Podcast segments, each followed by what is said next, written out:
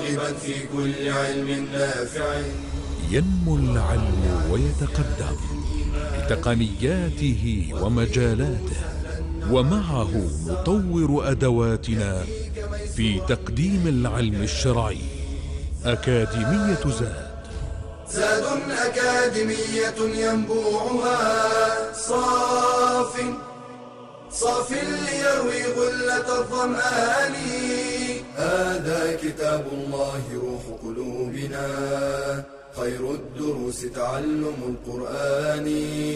بشرى لنا زاد أكاديمية للعلم كالأزهار في البستان. الحمد لله رب العالمين. أحمده سبحانه وتعالى حمدا كثيرا طيبا مباركا فيه. وأشهد أن لا إله إلا الله الواحد الأحد الصمد الذي لم يلد ولم يولد ولم يكن له كفوا أحد. وأشهد أن سيدنا وحبيبنا محمدا عبد الله ورسوله. أرسله الله رحمة للعالمين وقدوة للسالكين. فصلى اللهم وسلم وبارك عليه وعلى آله وأصحابه إلى يوم الدين. سبحانك سبحانك لا علم لنا إلا ما علمتنا إنك أنت العليم الحكيم. اللهم علمنا ما ينفعنا وانفعنا بما علمتنا وزدنا علما ما شاء الله كان. ونعوذ بالله من حال أهل النار. اللهم لا سهل إلا ما جعلته سهلا وأنت تجعل الحزن إذا شئت سهلا. اللهم ارزقنا الإخلاص والتوفيق والقبول والعون. إنك ولي ذلك والقادر عليه. ثم أما بعد أيها المشاهدون الكرام وأيتها المشاهدات الكريمات أهلا وسهلا ومرحبا بكم في هذا اللقاء المتجدد الذي نعيش وإياكم فيه مع كتاب الله تبارك وتعالى. كتاب الله عز وجل وحبله المتين وصراطه المستقيم القرآن الكريم. الذي هو نور للسالكين وهداية للحائرين. من أخذ به هدي إلى صراط مستقيم. نعيش وإياكم مع القرآن الكريم. نحاول أن نستخرج شيئا من دروسه وعبره. وقبل ذلك نتعرف على طرف من معانيه. سائلين الله تبارك وتعالى بأسمائه الحسنى وصفاته العلى أن يجعلنا وإياكم من أهل القرآن. أيها الكرام نعيش وإياكم كما تعلمون مع الجزء الثلاثين من كتاب الله وعلى الأخص مع قصار المفصل. ونحن في هذا اللقاء سيكون حديثنا عن سورة الكافرون. سورة الكافرون أيها الكرام سورة على الصحيح من السور المكية. وإن كان قد ذكر بعض أهل العلم أنها من السور المدنية ولكن الصحيح أنها سورة مكية وهي من السور التي نزلت قبل هجرة النبي صلى الله عليه وسلم. سورة الكافرون أيها المباركون عدد آياتها ست آيات. وأما كلماتها فست وعشرون كلمة. وأما حروفها فأربع وتسعون حرفا. هذه السورة أيها الأحبة الكرام جاء في فضلها في سنن الترمذي في جامع الترمذي أنه عليه الصلاة والسلام أخبر أنها تعدل ثلث تعدل ربع القرآن. أنها تعدل ربع القرآن. وصحح ذلك الشيخ الألباني رحمه الله. وجاء في فضلها أن النبي صلى الله عليه وسلم كما في حديث معاوية أمر أن تقرأ هذه السورة قبل أن ينام المرء فعند أخذك لمضجعك إذا أردت أن تنام يشرع لك أن تقرأ هذه السورة المباركة ثم تنام بعد ذلك فإنها كما أخبر عليه الصلاة والسلام براءة من الشرك. براءة من الشرك. والحديث أيضا صححه الشيخ الألباني. سبب نزول هذه السورة المباركة جاء أن في أن سبب نزولها أن جماعة من القرشيين على رأسهم أبو جهل والوليد بن المغيرة وأمية بن خلف والأسود بن المطلب جاء هؤلاء إلى رسول الله صلى الله عليه وسلم يفاوضونه ما نوع هذه المفاوضة؟ ما هو العرض المقدم في هذه المفاوضة؟ هذه المفاوضة يظهر منها قطعا أن فيها شيئا من التنازل من قريش ومفادها أنهم قالوا لرسول الله صلى الله عليه وسلم ما رأيك أن نعبد إلهك سنة وأن تعبد آلهتنا سنة? يعني هذا نوع من التقريب يحسبونه كذلك ولا شك أن هذا مع ما فيه من ضعفهم أمام هذه الدعوة التي ستكتسح كل شيء فيه كذلك عدم الثبات لعلمهم القاطع في داخل أنفسهم أن هذه المعبودات لا تسمن ولا تغني من جوع وأنها مجرد هياكل ودمى تعبد وإلا فإن الخالق المعبود الذي يستحق أن يعبد حقيقة ليس ليس هؤلاء. ففيها دلالة على ضعف هؤلاء القوم وعدم ثباتهم على مبادئهم. نعبد إلهك سنة وتعبد آلهتنا سنة. وكل منا ينظر بعد هذا العام فيما فعل. فأنزل الله تبارك وتعالى هذه السورة المباركة التي هي في الحقيقة تبين المفاصلة الكاملة. تبين المفاصلة الكاملة بين أهل التوحيد أهل الحق أهل الإسلام من طرف وبين أهل الضلال والانحراف والشرك من طرف آخر. ولهذا ولهذا يسميها بعض أهل العلم مع تسميتها بسورة الكافرون يسمونها بسورة المقشقشة التي تظهر وتبين الحق من الباطل الهدى من الضلال الإسلام من الكفر ويسميها البعض بصورة البراءة لما فيها من التبرؤ وقوله عليه الصلاة والسلام في حديث معاوية فإنها براءة من الشرك ويسميها بعض العلماء بصورة الإخلاص لما فيها من توجه العبد حقا وصدقا إلى الله تبارك وتعالى وعدم توجهه لهذه المعبودات الباطلة من دون الله عز وجل. اذا هذه السورة تبين ملامح الطريق الحقيقي الذي يجب أن يسير فيه المؤمن وأن يتعامل فيه المؤمن مع هذه الفئة بدون مواربة وبدون مجاملة وبدون مداهنة فهم أمة كافرة. وما يعبدونه من دون الله عز وجل كفر صريح. لا يقبل التنازل عن شيء من الأمور في مثل هذه الحالة. ولهذا تأتي حتى ألفاظ هذه السورة أمام هؤلاء الناس الذين هم سادة قريش. هؤلاء القوم الذين جاءوا يخاطبون النبي صلى الله عليه وسلم بهذا الخطاب هم سادة قريش. ومع ذلك تجده عليه الصلاة والسلام لا يستخدم معهم أسلوب المواربة أو كما يقال وحاشاه أسلوب اللف والدوران بل إنها البراءة الصحيحة حتى في الألفاظ الموجهة في هذه السورة كما سيظهر لنا بإذن الله تعالى من خلال طرح آياتها وللحديث بقية إن شاء الله بعد الفاصل. بشرى لنا زاد أكاديمية للعلم كالأزهار في البستان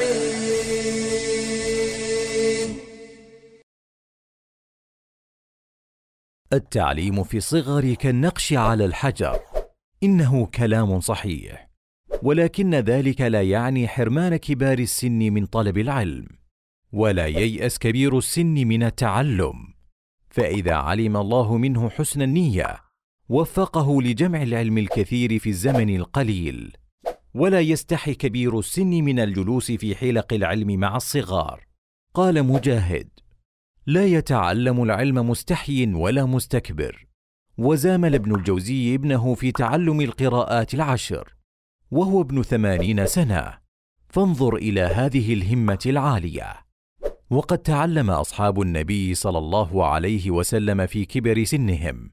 وكذا كثير من العلماء كابن حزم والكسائي والعز بن عبد السلام. ولان يتعلم المسن خير من أن يستمر على التفريط. سأل مسن أيحسن بمثل أن يتعلم؟ فقيل له لأن تموت طالبا للعلم خير من أن تموت قانعا بالجهل. وليعلم الكبير والصغير أن أبواب العلم مفتحة للراغبين. قال تعالى والذين جاهدوا فينا لنهدينهم سبلنا. وان الله لمع المحسنين.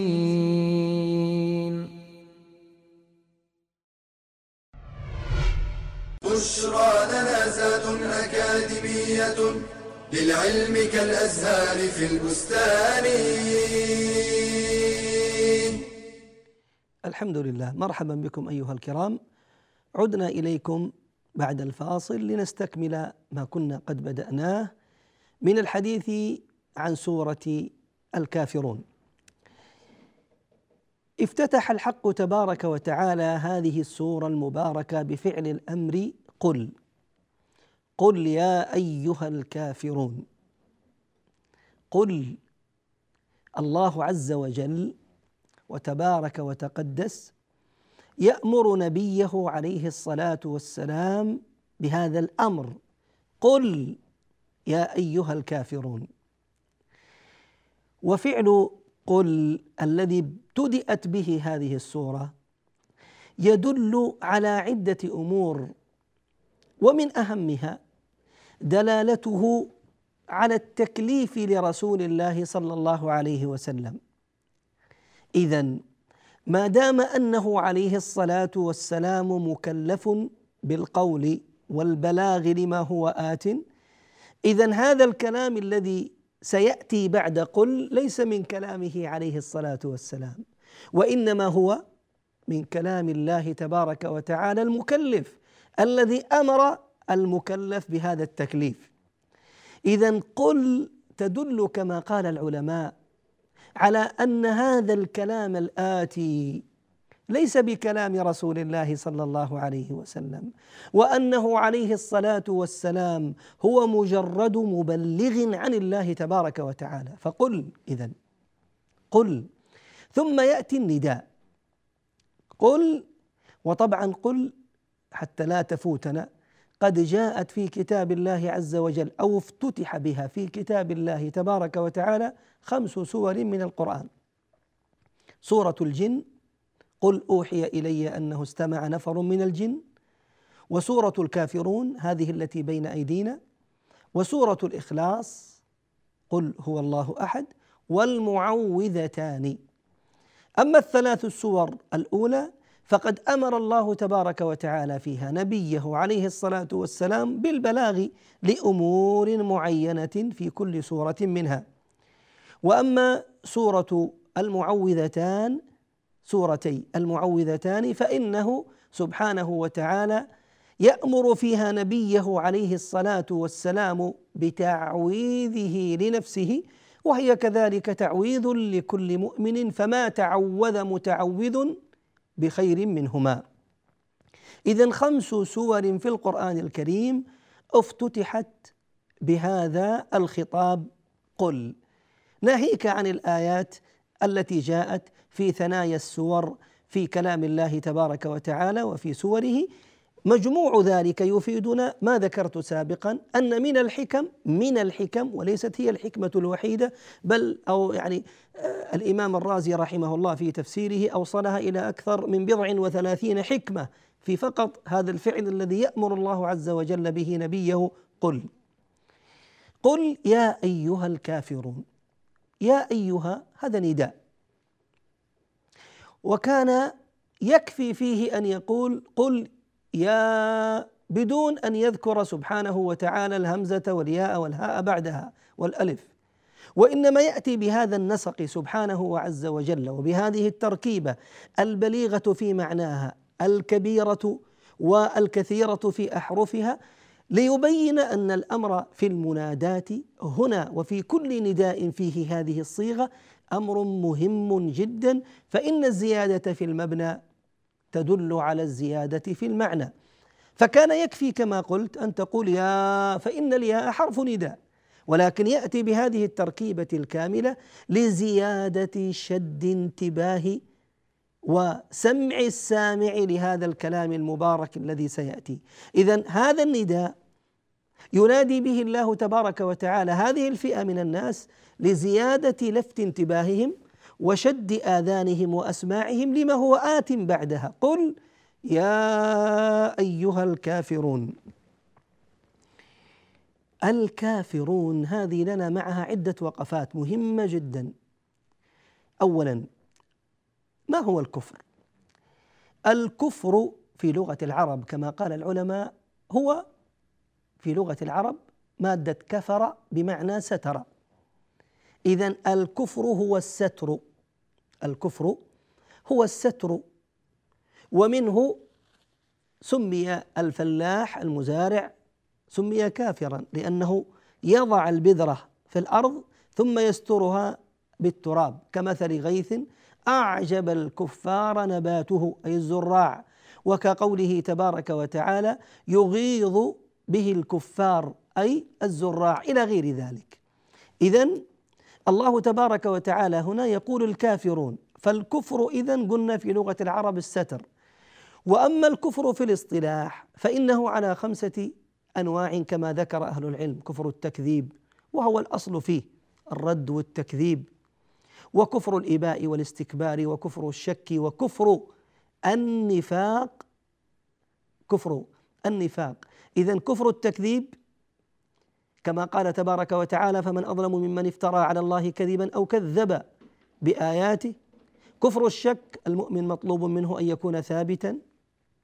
يعني على يقين تام في إيمانه إنما المؤمنون الذين آمنوا بالله ورسوله ثم لم يرتابوا. وسورة الكهف في قصة الصديقين المتحاورين ودخل جنته وهو ظالم لنفسه. قال ما أظن أن تبيد هذه أبدا وما أظن الساعة قائمة. شك. كفر. نعوذ بالله. مخرج من الملة. كفر. الإعراض عن دين الله تبارك وتعالى والذين كفروا عما أنذروا معرضون. الإعراض عن دين الله لا يتعلمه ولا يعمل بشيء منه مطلقا. كفر. نعوذ بالله. الإباء والاستكبار وأشهر مثال عليه إبليس. وإذ قلنا للملائكة اسجدوا لآدم فسجدوا إلا إبليس أبى واستكبر وكان من الكافرين. وكفر النفاق والمقصود بالنفاق هنا النفاق الاعتقادي الذي هو إضمار عياذا بالله الكفر وإظهار الإسلام. إن المنافقين في الدرك الأسفل من النار. هذه أنواع الكفر نعوذ بالله الله يحمينا وإياكم منها. هؤلاء القرشيون وقعوا في عدد منها وأشهرها كفر التكذيب. فإنهم يكذبون بما جاء به عليه الصلاة والسلام يكذبون برسالته يكذبون أن يكون هذا القرآن من عند الله تبارك وتعالى واحدة من هاتين الثنتين تكفي ناهيك عن أنهم أصلا لم يصرفوا توحيد الإلهية لله تبارك وعز وجل. ثانيا قوله تعالى الكافرون فيه عدم مداهنة كما قلنا لأعداء الله تبارك وعز وجل. هؤلاء سادات قريش يأتون إليه صلى الله عليه وسلم يعرضون عليه هذا العرض ومع ذلك يخاطبهم عليه الصلاة والسلام بالصفة التي يستحقون بالصفة التي يستحقون وهي صفة الكفر وبالحال التي فيها يعيشون فهم الآن من الكافرين. فيقول الله له عز وجل من غير مجاملة ولا مداهنة لهؤلاء قل يا أيها الكافرون قل يا أيها الكافرون. اذا هنا يقف عليه الصلاة والسلام من هؤلاء الكافرين موقف البراءة الواضحة الصريحة. يقف منهم عليه الصلاة والسلام مفاصلا لهم عن باطلهم عن ضلالهم الذي يعيشون فيه. أين هذا المنهج؟ من أناس وللأسف في في في, في زماننا المتأخر أصبحوا يحاولون ملاطفة ودغدغة مشاعر الكفار الذين كفروا في كتاب الله وعلى لسان رسول الله وبإجماع سلف الأمة كاليهود والنصارى. ناهيك عن غيرهم؟ فيحاولون أن يلاطفوهم بعبارات بل أحيانا يعني يأتي بعض المتأخرين فيقول أن هؤلاء لا يصدق عليهم لفظ الكفار وإنما خاطبهم الله عز وجل بلفظ أهل الكتاب فنبقى مع هذا اللفظ ويتغافل عن كثير من الآيات التي في كتاب الله ومن أشهرها. ما مر معنا في سورة البينة في قول الله تبارك وتعالى إن الذين كفروا من أهل الكتاب والمشركين. ومن هنا كما قلنا بيانية وليست للتبعيض. ومع ذلك يتغافلون عن إجماع أهل العلم ويتغافلون عن النصوص الشرعية التي حكمت بالنار لمن لم يؤمن برسالة النبي صلى الله عليه وسلم. هذا المنهج تعلمنا إياه سورة الكافرون أن المؤمن يجب أن يقف من أهل الكفر موقف البراءة وموقف الصراحة فلا مجاملة ولا مداهنة ولا ملاطفة في هذه الأمور العقدية التي يجب أن يكون المؤمن فيها واضحا وضوح الشمس في رابعة النهار. وللحديث بقية إن شاء الله بعد الفاصل. بشرى لنا زاد أكاديمية للعلم كالأزهار في البستان.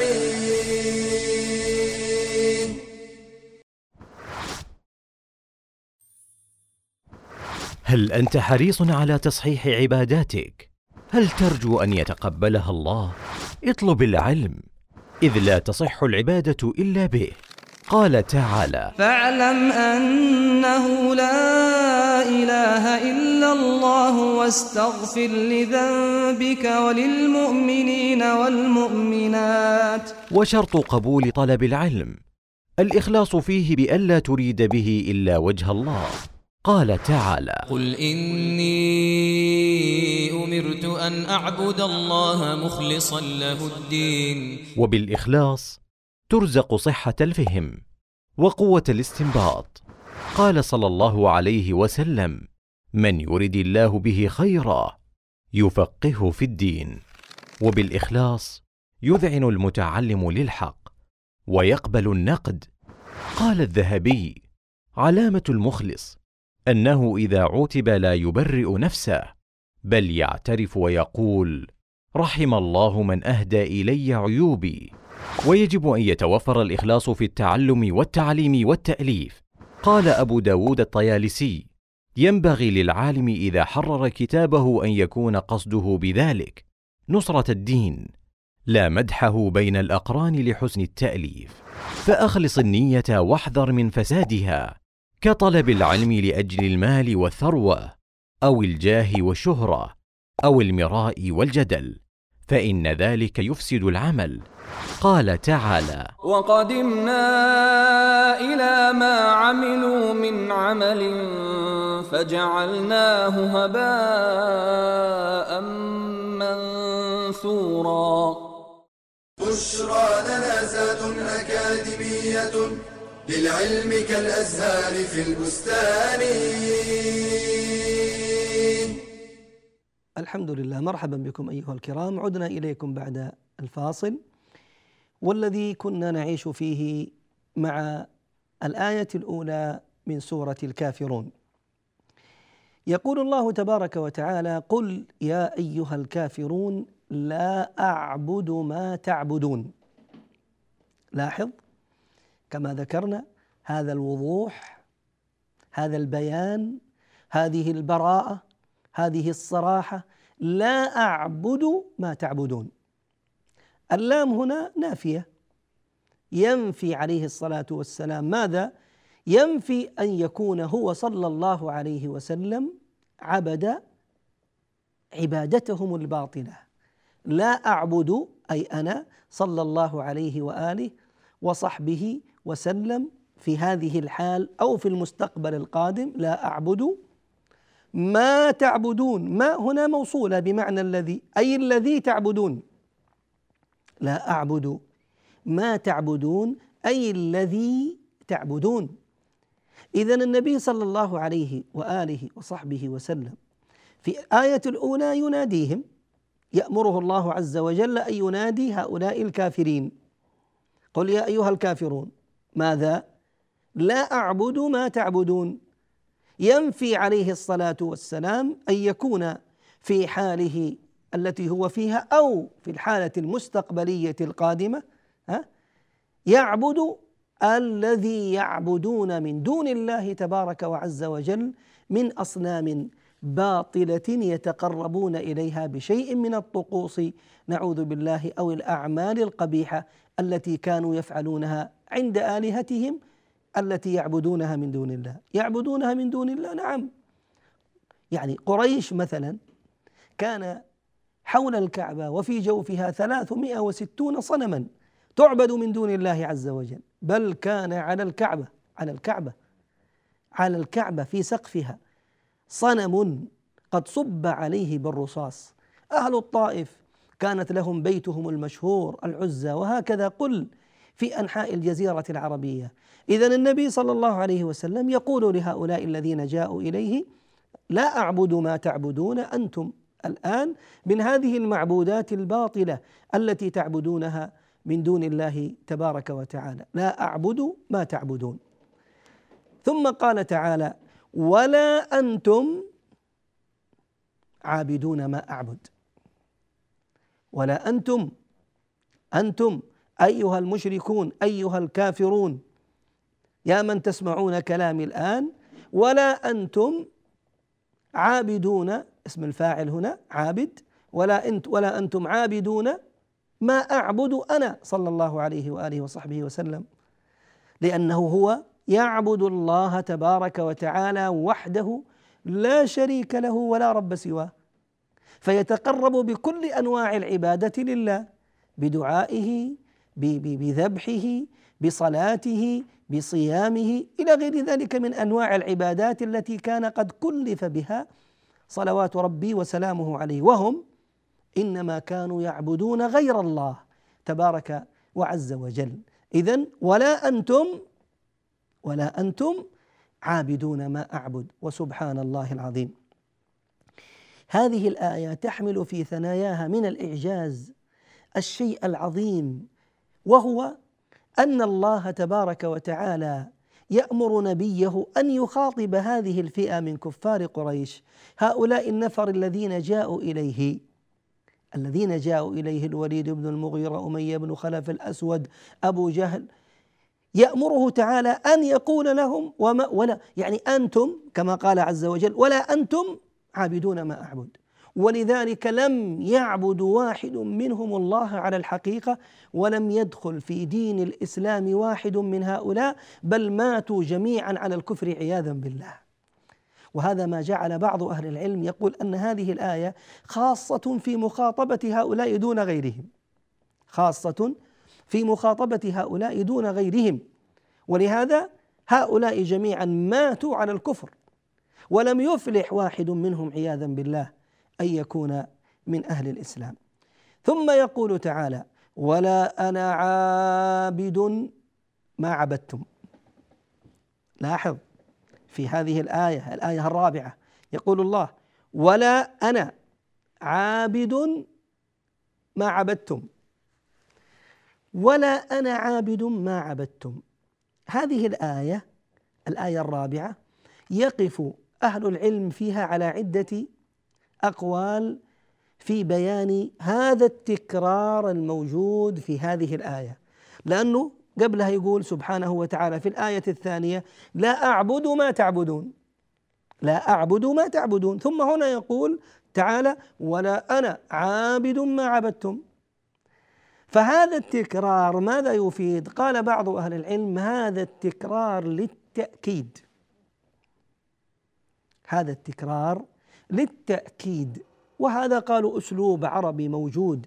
هو موجود في القرآن الكريم ذكره الله تبارك وتعالى في بعض الآيات وموجود في كلام العرب. أن العرب تكرر الكلام أحيانا لأهميته من باب التأكيد. ويرد الطاهر بن عاشور رحمه الله هذا القول لماذا؟ قال لابتداء الآية بالواو التي تفيد العطف. فلو ابتدأت يقول الآية باللام النافية لكان ذلك فعلا مفيدا للتأكيد. لكن وجود الواو التي تدل على العطف تدل على أن هنا أمرا آخر غير مسألة التأكيد. ما هو؟ هنا يختلف أهل العلم ومن أجمل ما قيل فيه. لاحظ في الآية الثانية الله عز وجل يقول لا أعبد وهنا يقول ولا أنا عابد. ففي الثانية جاء باسم الفاعل تبارك وتعالى. فيصبح المعنى في الآية الأولى لا أعبد الآن أو مستقبلا عبادتكم وآلهتكم الباطلة التي تعبدونها من دون الله تبارك وتعالى. وفي الآية الرابعة ولم أكن قبل ذلك في حال من الأحوال قد عبدت آلهتكم الباطلة. وقد كان كذلك صلى الله عليه وسلم. إي والله فإنه صلى الله عليه وسلم لم يؤثر عنه ابدا حتى قبل المبعث قبل البعثة لم يؤثر عنه عليه الصلاة والسلام أنه عبد تلك الآلهة الباطلة فسجد لأحدها أو تقرب لأحدها بشيء من العبادة وإنما كان عليه الصلاة والسلام يتحنث وكان يبحث عن الحق. وكان يعبد الله بعد ذلك على ملة إبراهيم الحنيفية إلى أن بعثه الله تبارك وتعالى هاديا للعالمين. اذا الآية الثانية تدل على أمر هو فيه وأمر مستقبلي سيأتي. فأنا لا أعبد الآن آلهتكم ولا يكون ذلك أيضا مستقبلا ففيها قطع الطمع تماما في أن يتنازل عليه الصلاة والسلام عن شيء من مبادئه ومن دينه. لهؤلاء نعوذ بالله الكفرة. وفي الآية الرابعة فيها كذلك نفي أن يكون عليه الصلاة والسلام في الماضي في الماضي قد عبد شيئا من هذه الآلهة أو تقرب إليها بشيء من العبادات فلم يعبدها في يوم من الأيام. فكل حاله صلى الله عليه وسلم قبل البعثة بعد البعثة كل ذلك وهو عليه الصلاة والسلام. لم يعبد في يوم من الأيام شيئا من تلك الآلهة. ثم قال تعالى ولا أنتم في الآية الخامسة ولا أنتم عابدون ما أعبد تأكيد أنهم سيستمرون على حالهم من الكفر والإعراض عن الله تبارك وعز وجل. ثم قال في الآية الأخيرة في الآية السادسة لكم دينكم ولي دين. لكم دينكم ولي دين. لكم أيها الكفار يا من تخاطبوني بهذا الخطاب. لكم دينكم. الدين هنا بمعنى العقيدة بمعنى الملة بمعنى الحساب ويصلح أن يكون للجميع. لكم عقيدتكم وملتكم وحسابكم على ربكم سبحانه وتبارك وتعالى فهو الذي سيحاسبكم على أفعالكم. ولي دين ولاحظ هنا يقدم تعالى المسند على المسند إليه. على المسند عليه أو إليه لما لما في في في في العبارة من جمال وتأكيد. وهذه الآية كما أنها تدل على المفاصلة بين المؤمن وبين الكافر إلا أنها ليست كما يظن البعض أنها تفيد إقرار المشركين على دينهم. يعني قد يقول قائل وللأسف حتى سمعنا هذا الكلام يقول قول الله تعالى لكم دينكم ولي دين هذه تدل على على إقرار الكفار على دينهم. نقول هذا كلام باطل. وكلام غير صحيح وإنما هو تذييل أريد به المفاصلة البينة والبراءة الكاملة من دين هؤلاء الكفرة الذي يعيشون فيه. وفيها أيضا إشارة إلى أن المؤمن لا يجوز له أن يعمل بشيء من طقوس الكفار وأن نعوذ بالله يعيش يعيش معه. فأي طقس من الطقوس الخاصة بالكفار التي هي قد ثبتت أنها من دينهم لا يجوز للمؤمن أن يعمل بها وأن يكون من السالكين فيها. وفقنا الله وإياكم لكل خير. جعلنا الله وإياكم هداة مهتدين. هذا نهاية هذه السورة المباركة والحمد لله رب العالمين. يا راغبا في كل علم نافع. ينمو العلم ويتقدم بتقنياته ومجالاته. ومعه نطور أدواتنا في تقديم العلم الشرعي أكاديمية زاد. زاد أكاديمية ينبوعها صاف صاف ليروي غلة الظمآن. هذا كتاب الله روح قلوبنا. خير الدروس تعلم القرآن. بشرى لنا زاد أكاديمية للعلم كالأزهار في البستان.